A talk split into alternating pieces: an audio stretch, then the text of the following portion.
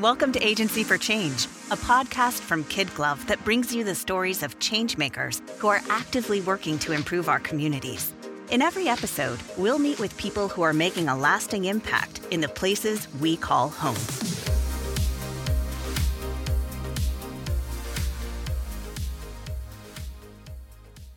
Hello, everyone. This is Kelly Peterson, Vice President, Nonprofit Creative Director at Kid Glove. Welcome to another episode of our Agency for Change podcast. Today's guest is Suzanne Wise, Executive Director of the Nebraska Arts Council. Each and every day, Suzanne, along with an enthusiastic board and staff, work together to promote, cultivate, and sustain the arts for people in Nebraska. Suzanne, I'm eager to talk with you today and learn more about the recent legislation passed that supports forming creative districts throughout the state. Hey, Kelly, it's good to talk to you. I'm excited to talk about creative districts. I bet you are. In reading the latest news, I'm I just can't wait to learn more about it. Would you take a minute before we start in with the creative districts, but to talk, tell us more about the Nebraska Arts Council and the work that you do? Well, the Nebraska Arts Council is an agency of state government. So we're right in there with the Department of Motor Vehicles and Health and Human Services and other state agencies. We're the only state agency not headquartered in the state capital. So that's an interesting story in and of itself that deserves its own podcast episode. So we're in Omaha, down in the old market area, and that's where we've been since the agency became official as a state agency in the early 1970s. Well, I'll get that next podcast on the list. well, Suzanne, recently there was legislation passed supporting the formation of creative and cultural districts as economic development catalysts in communities statewide. What does that mean for Nebraska? Well, it means that Nebraska is catching up with uh, the majority of other states who have recognized that having creative zones can do a lot to jumpstart economic development. And it really stems from the writings of Richard Florida, who wrote a very influential book a couple of decades ago called Rise of the Creative Class.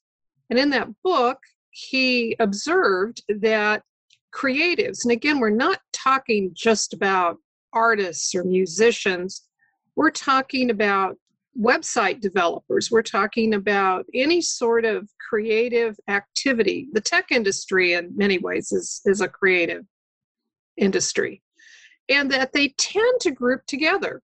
And when they group together, the economy of the area just takes off.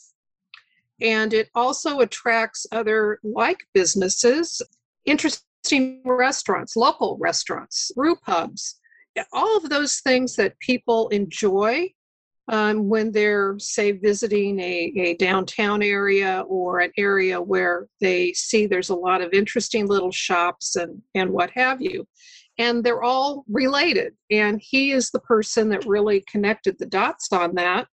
And so it became a movement. And again, when you're part of government, one thing that you can do is create official things. And in this case, uh, to have an official creative district, one has to jump through a certain number of hoops uh, to get to that point. And it really has a lot to do with community building and looking at what your community is and what you want it to be, and not just talking to people who think exactly like you do. To, to do this kind of work, you have to talk to everybody, including the, the crabby the crabby shoe repairman down the street who usually doesn't like anything. You have to find out what his or her thoughts are as well. And you also have to involve your local government.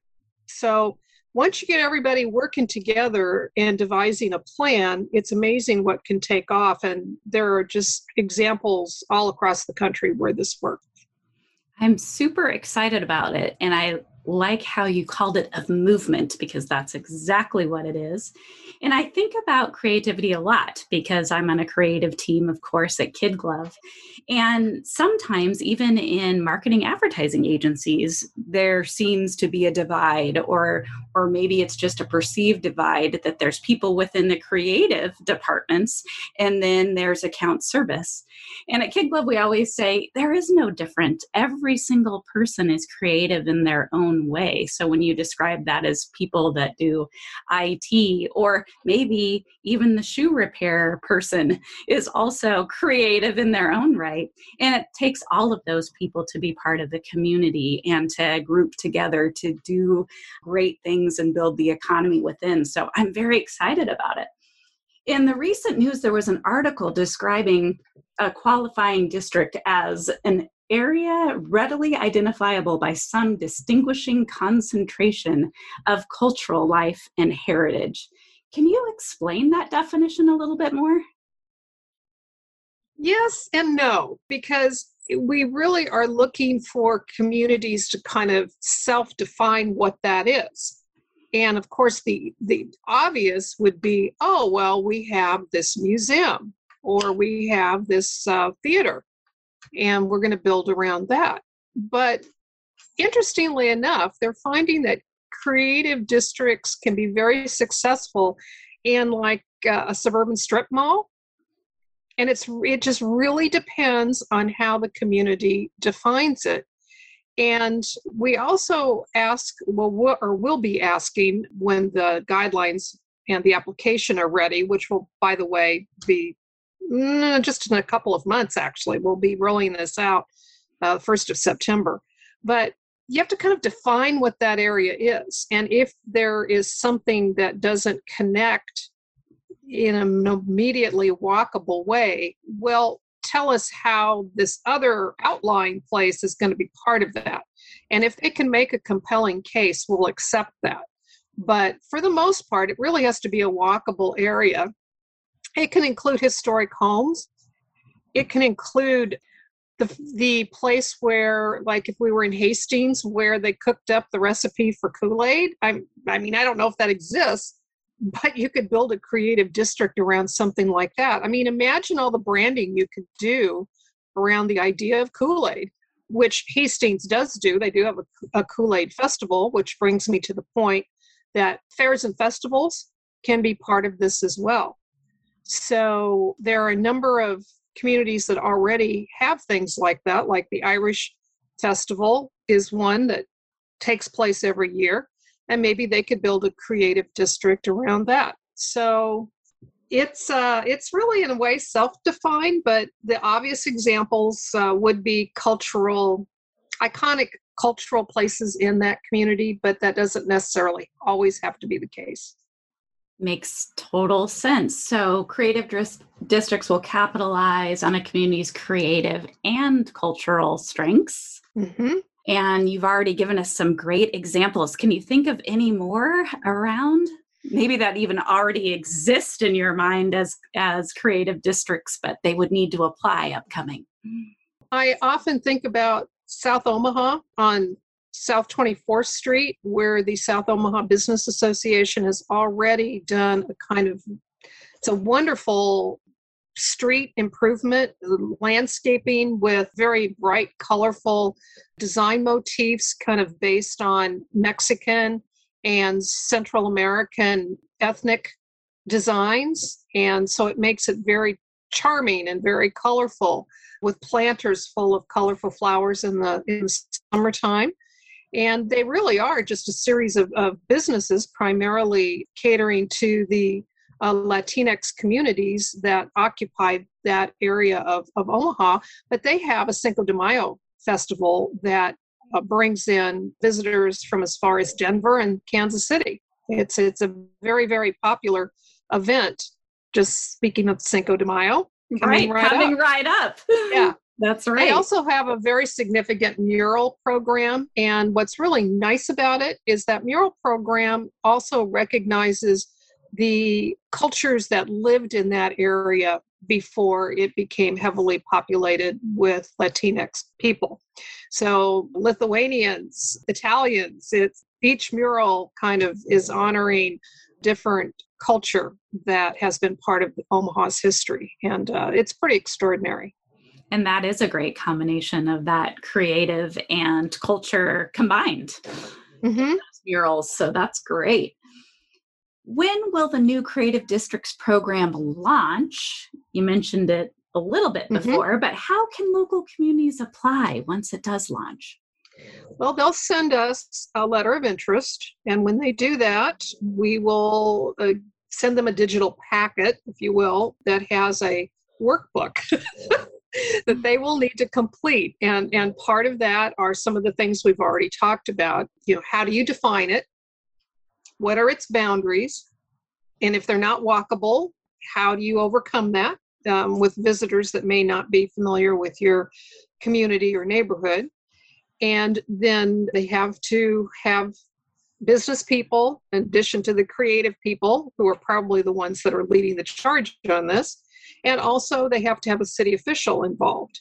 And then together, they have to go through and answer a series of questions and essentially take a look at their inventory of attractions. We call it a cultural inventory, but I think it can be a little broader than that.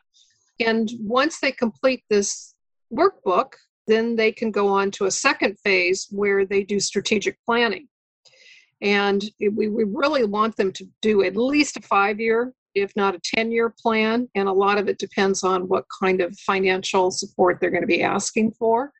And so that process, once that's completed and it's done all successfully, and again, we will help them all along the way. We'll declare them a creative district. They'll get a cash award for that to start their project. And uh, again, thanks to the generosity of the legislature this year, we we can encourage them to think big.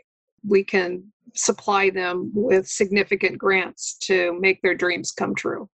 Oh, I can't wait. Yeah. It'll be here but time before we know it and everyone can get their plans yeah. and strategies put together. It'll be a lot of work. It'll be a lot of work. It's uh, I think I have a feeling that some of them are going to be a little overwhelmed say, oh no. And so we'll be doing a lot of hand holding, I think.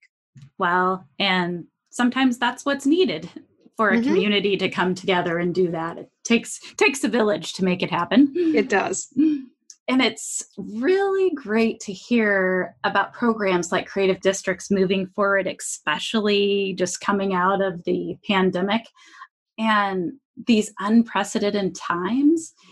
How have these times affected the Nebraska Arts Council? It's not so much about us as it is about our constituency. Is you probably know our primary purpose is to provide financial support to the cultural communities of Nebraska, and it, and arts education is part of that. We have some very significant artists and schools and arts education initiatives, and because of pandemic and schools having to deal with do we have kids in the classroom? Do we have them at home? Do we do a hybrid? Things that we fund a lot, which often are artist residencies, uh, just simply fell by the wayside. So it's not only depriving the students, but it's also depriving this highly qualified roster of artists a livelihood. So that's one way. We've been surveying the arts organizations that we provide support to. And most of them that have staffs, and this again would be the larger arts organizations, roughly 50% layoff. So that's a lot of people. And I don't know that people think about not for profit organizations as having that they are an industry and that they have often very significant staffs which pay taxes and buy houses and support their communities, just like anyone that's employed at an insurance company. So I think that has been stressful. And again, creative people, the reason they do what they do in many cases is that they, you know, they want to share that, they want to communicate that, and to have musicians that can't perform in person and really react with an audience uh, that and i'm not a musician but I sure attend a lot of concerts, and uh, that's tough. And I think they're adopting or they have adopted reasonably well to the kind of format that you and I are currently on, uh, but it's not the same. And oh, certainly not, not, the, the same. same. Yeah, to be encountering visual art. It's not the same as seeing someone on stage. So, but I think they're getting back in gear, and hopefully, the people that they've had to lay off will be able to come back or they will be able to kind of restock if those individuals have moved on and that would be a tragedy if they had to do that but that's the reality of the pandemic. So true. I've been involved with the lincoln midwest ballet company as a performer for many years and and last december would have been my 10th nutcracker.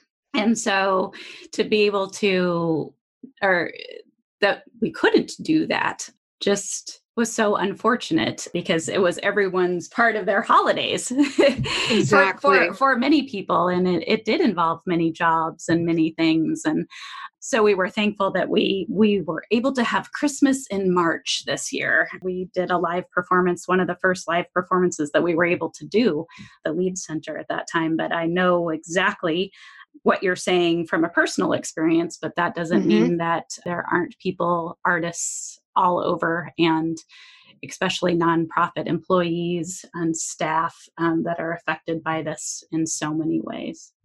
Well, speaking of the Lied, I think they are one of the organizations that really, I won't say they embraced, I'm sure Bill did not want me using that term, embraced the challenge, but he did. And, you know, the Lied was one of the first organizations to open up with very strict rules in terms of seating. They kind of mastered that whole preventive side of the virus and got the building up to speed on that. They did their little concerts. I happened to be a Lincoln resident. I'm one of those mm-hmm. commuters that kind of wave at the other side of the highway for the commuters from Omaha going to Lincoln. But I know in my neighborhood it was just wonderful when the they pedaled the, the little portable stage and, and it, it was just so charming and wonderful and connective for people to see live music kind of going down the street in Lincoln. So I was really uh, a big fan of, of the programming that the Lied did during the pandemic. I'm asking, I, am acting like it's done. It's not done, but I think we're all so anxious. Those of us that got were vaccinated, we're ready to go, and we still have to be very cautious.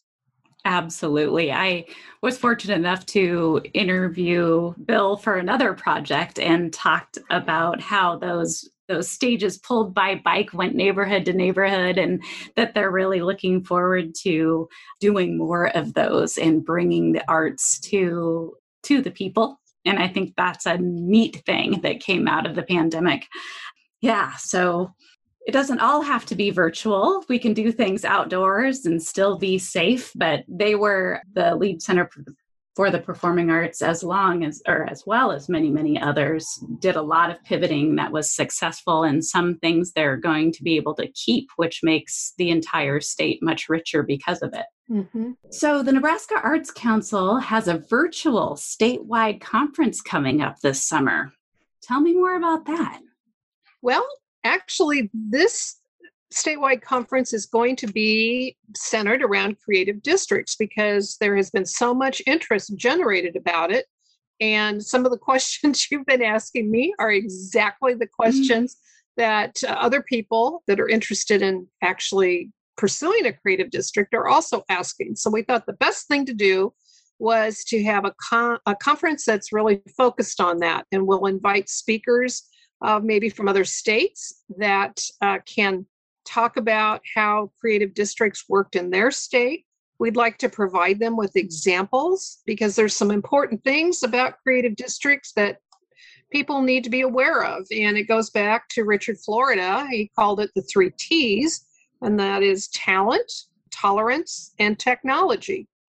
And tolerance is something that has to do with your ethnic diversity, perhaps your you know your sexual diversity name any kind of diversity and that's something that has to be recognized as being a critical component of a creative community because creatives aren't always uh, cookie cutter in the way they think, obviously, or their appearance, or any other way. So we'll be talking about that, and we'll be talking about how to embrace these various elements in your community. And I think, particularly when Nebraska is one of those states that has just a few big urban areas and then some medium sized communities and then some small communities, all of which can have creative districts, but their issues are going to be different. And so we really need to address that on, on how how to take uh, what you have and turn it into a creative district. Sounds like so, a good conference to attend.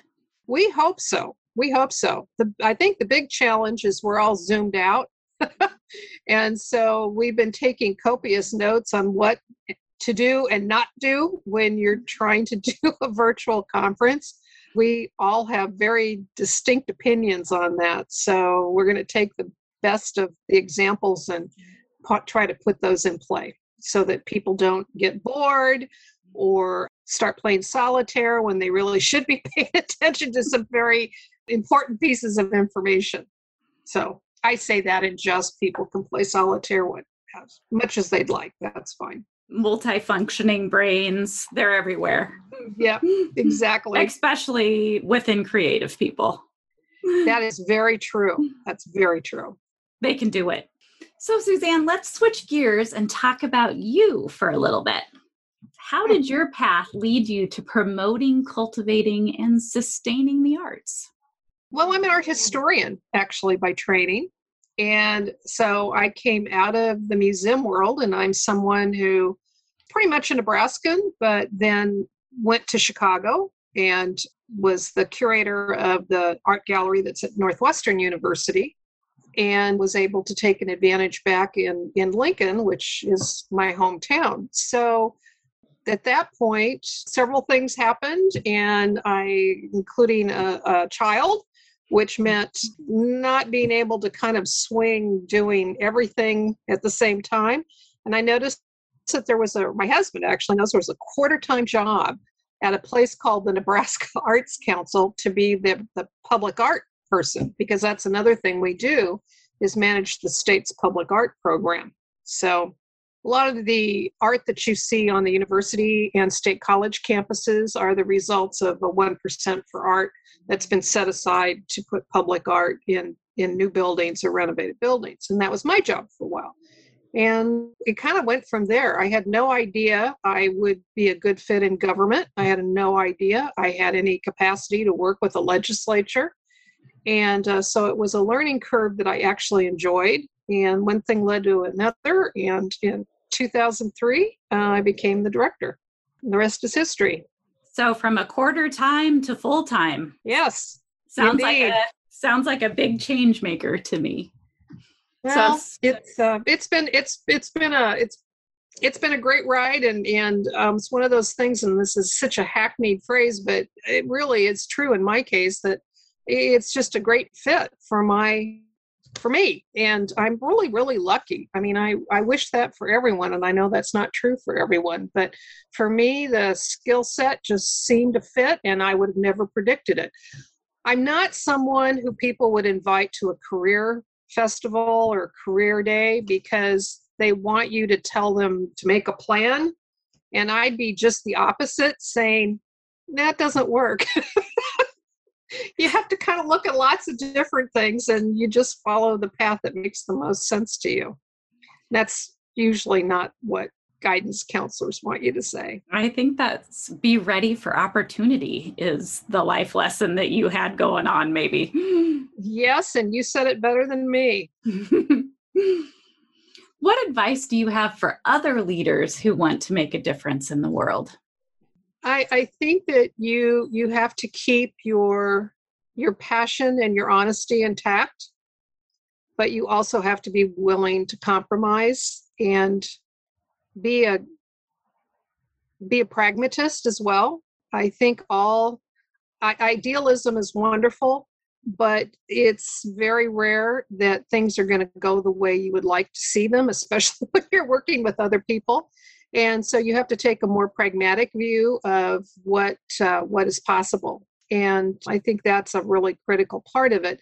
But you never you never want to lose your vision. You never want to lose your commitment to doing the right thing and knowing what that right thing is. And in my case i just uh, my gut tells me if you don't have art you don't have anything. And uh, that's kind of the north star that keeps me headed in that direction and i never forget that that is so fun that you said that because in my mind, as you were talking, I was thinking, that's her North Star. and then you said, it's my North Star. We're very connected. Yeah. yes. So true that there needs to be art. Yeah. And I'm very thankful for art. I have uh, both of my parents, my mother was a fine artist, along as Uh, being a financial planner and then an architect. So I always feel like I was, I say I was born with Crayolas in my crib. So. Hmm. Is that why your your shelves behind you are so well organized? Because I have a piece. I I do. I have a, a right and a left brain going on yeah. at all times, and and that helps me along the way, that organization piece. And then the creativity piece says that's a guide and you can always go outside of the guidelines. That's what I love about creativity. So that's very well said. And actually, to come to work at the Arts Council, you have to be right and left brain. And it, it really doesn't work unless you have a kind of balance there because often people say, Oh, it's the Arts Council. Oh, I want to work there.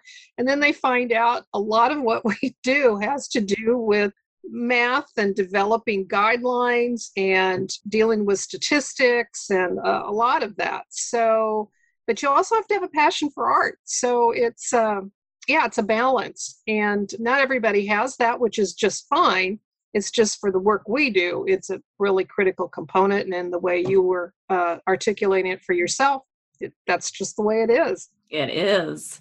And i think that all of that hard work that you do every day to build the canvas for the creatives all over the entire state is phenomenal. And that's you do all of that hard work so people can engage where they can engage and you know live out their strengths and their culture and I'm very excited to see what's to come for all the things that the Nebraska Arts Council does, but especially this new initiative with the creative districts. Thank you, Kelly. You bet. One of the things that I really love and I'm inspired by, as along with the visual arts, is visual words and words that we hear. And we call those things motivational quotes sometimes. Could you give us a few of your own words of wisdom for our listeners? yeah, I'm not I'm not really I'm not really good with quotes. Um, and, but the only one that always sticks in my mind, and it's really less about my my work and really more about how I live my life, and that was the William Morris quote about not having objects that aren't useful and that you love and that's a that's a misquote. But essentially it, it really means that you that you hold dear what is that that has function to you but also is beautiful. And to me that somehow that that transcends beyond picking a coffee mug into other areas of my life as well. So it, it it has to do with how you live your life in a way to be to be thoughtful about it and um, to hone it in on the things that truly matter and that are important to you and aesthetics play a big role in that and it's not necessarily just aesthetics having to do with you know the beautiful organization of your shelves but it also has to do with how one pursues their their life and their passions I completely agree with that. And for someone who isn't into quotes, I think those words of yours were rather beautiful. yeah, well, I should have I should have quickly because I one thing that's nice about working at home now is that we happen to f- discover a cache of, of monitors that are probably I, I bet this monitor has to be 15 years old. It's kind of fixed here. And we were all able to take them home and and for people that are listening to this that don't do the kind of work that both of us do not having two monitors is is really a problem because you're constantly especially if you write a lot you constantly are looking things up and where do you look it up? Well I have something next to you. And so if i'd been smart i would have quickly dialed up useful quotes and then i could have used one of those and riffed off of that. I think your words were way better and that's what we're looking for. So for our listeners who would like to learn more about your work and how to support you how can they find out more about you and the nebraska arts council well, you can always go to our website, which is artscouncil.nebraska.gov.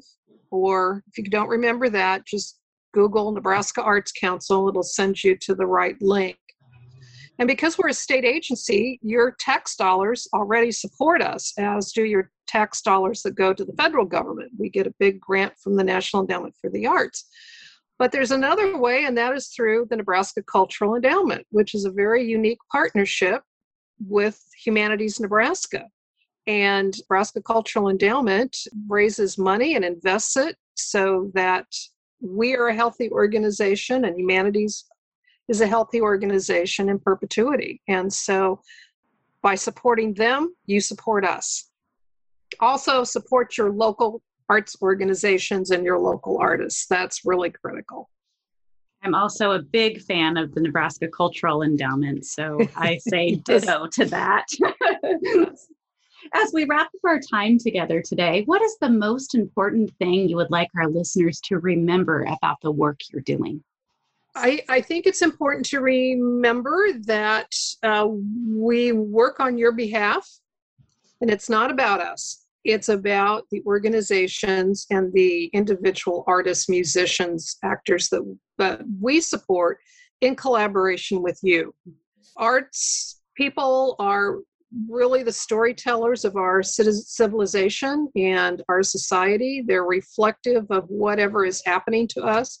And I think, in particular, thinking about the last few months of the pandemic, where musicians would come out on their balcony with their cello and, and play a little impromptu concert for their community to lend uh, comfort to everyone who was experiencing loss. That is like the most poignant example I can think of uh, of that concept.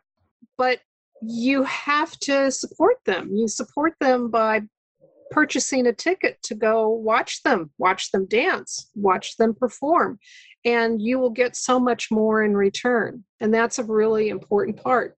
It is. Suzanne, I fully believe that the world needs more change makers like you. Thank you for taking your time to share with us today. You are welcome, Kelly. It's been a wonderful having the conversation with you. We hope you enjoyed today's Agency for Change podcast. To hear all our interviews with those who are making a positive change in our communities, or to nominate a changemaker you'd love to hear from, visit kidglove.com at K-I-D-G-L-O-V.com to get in touch.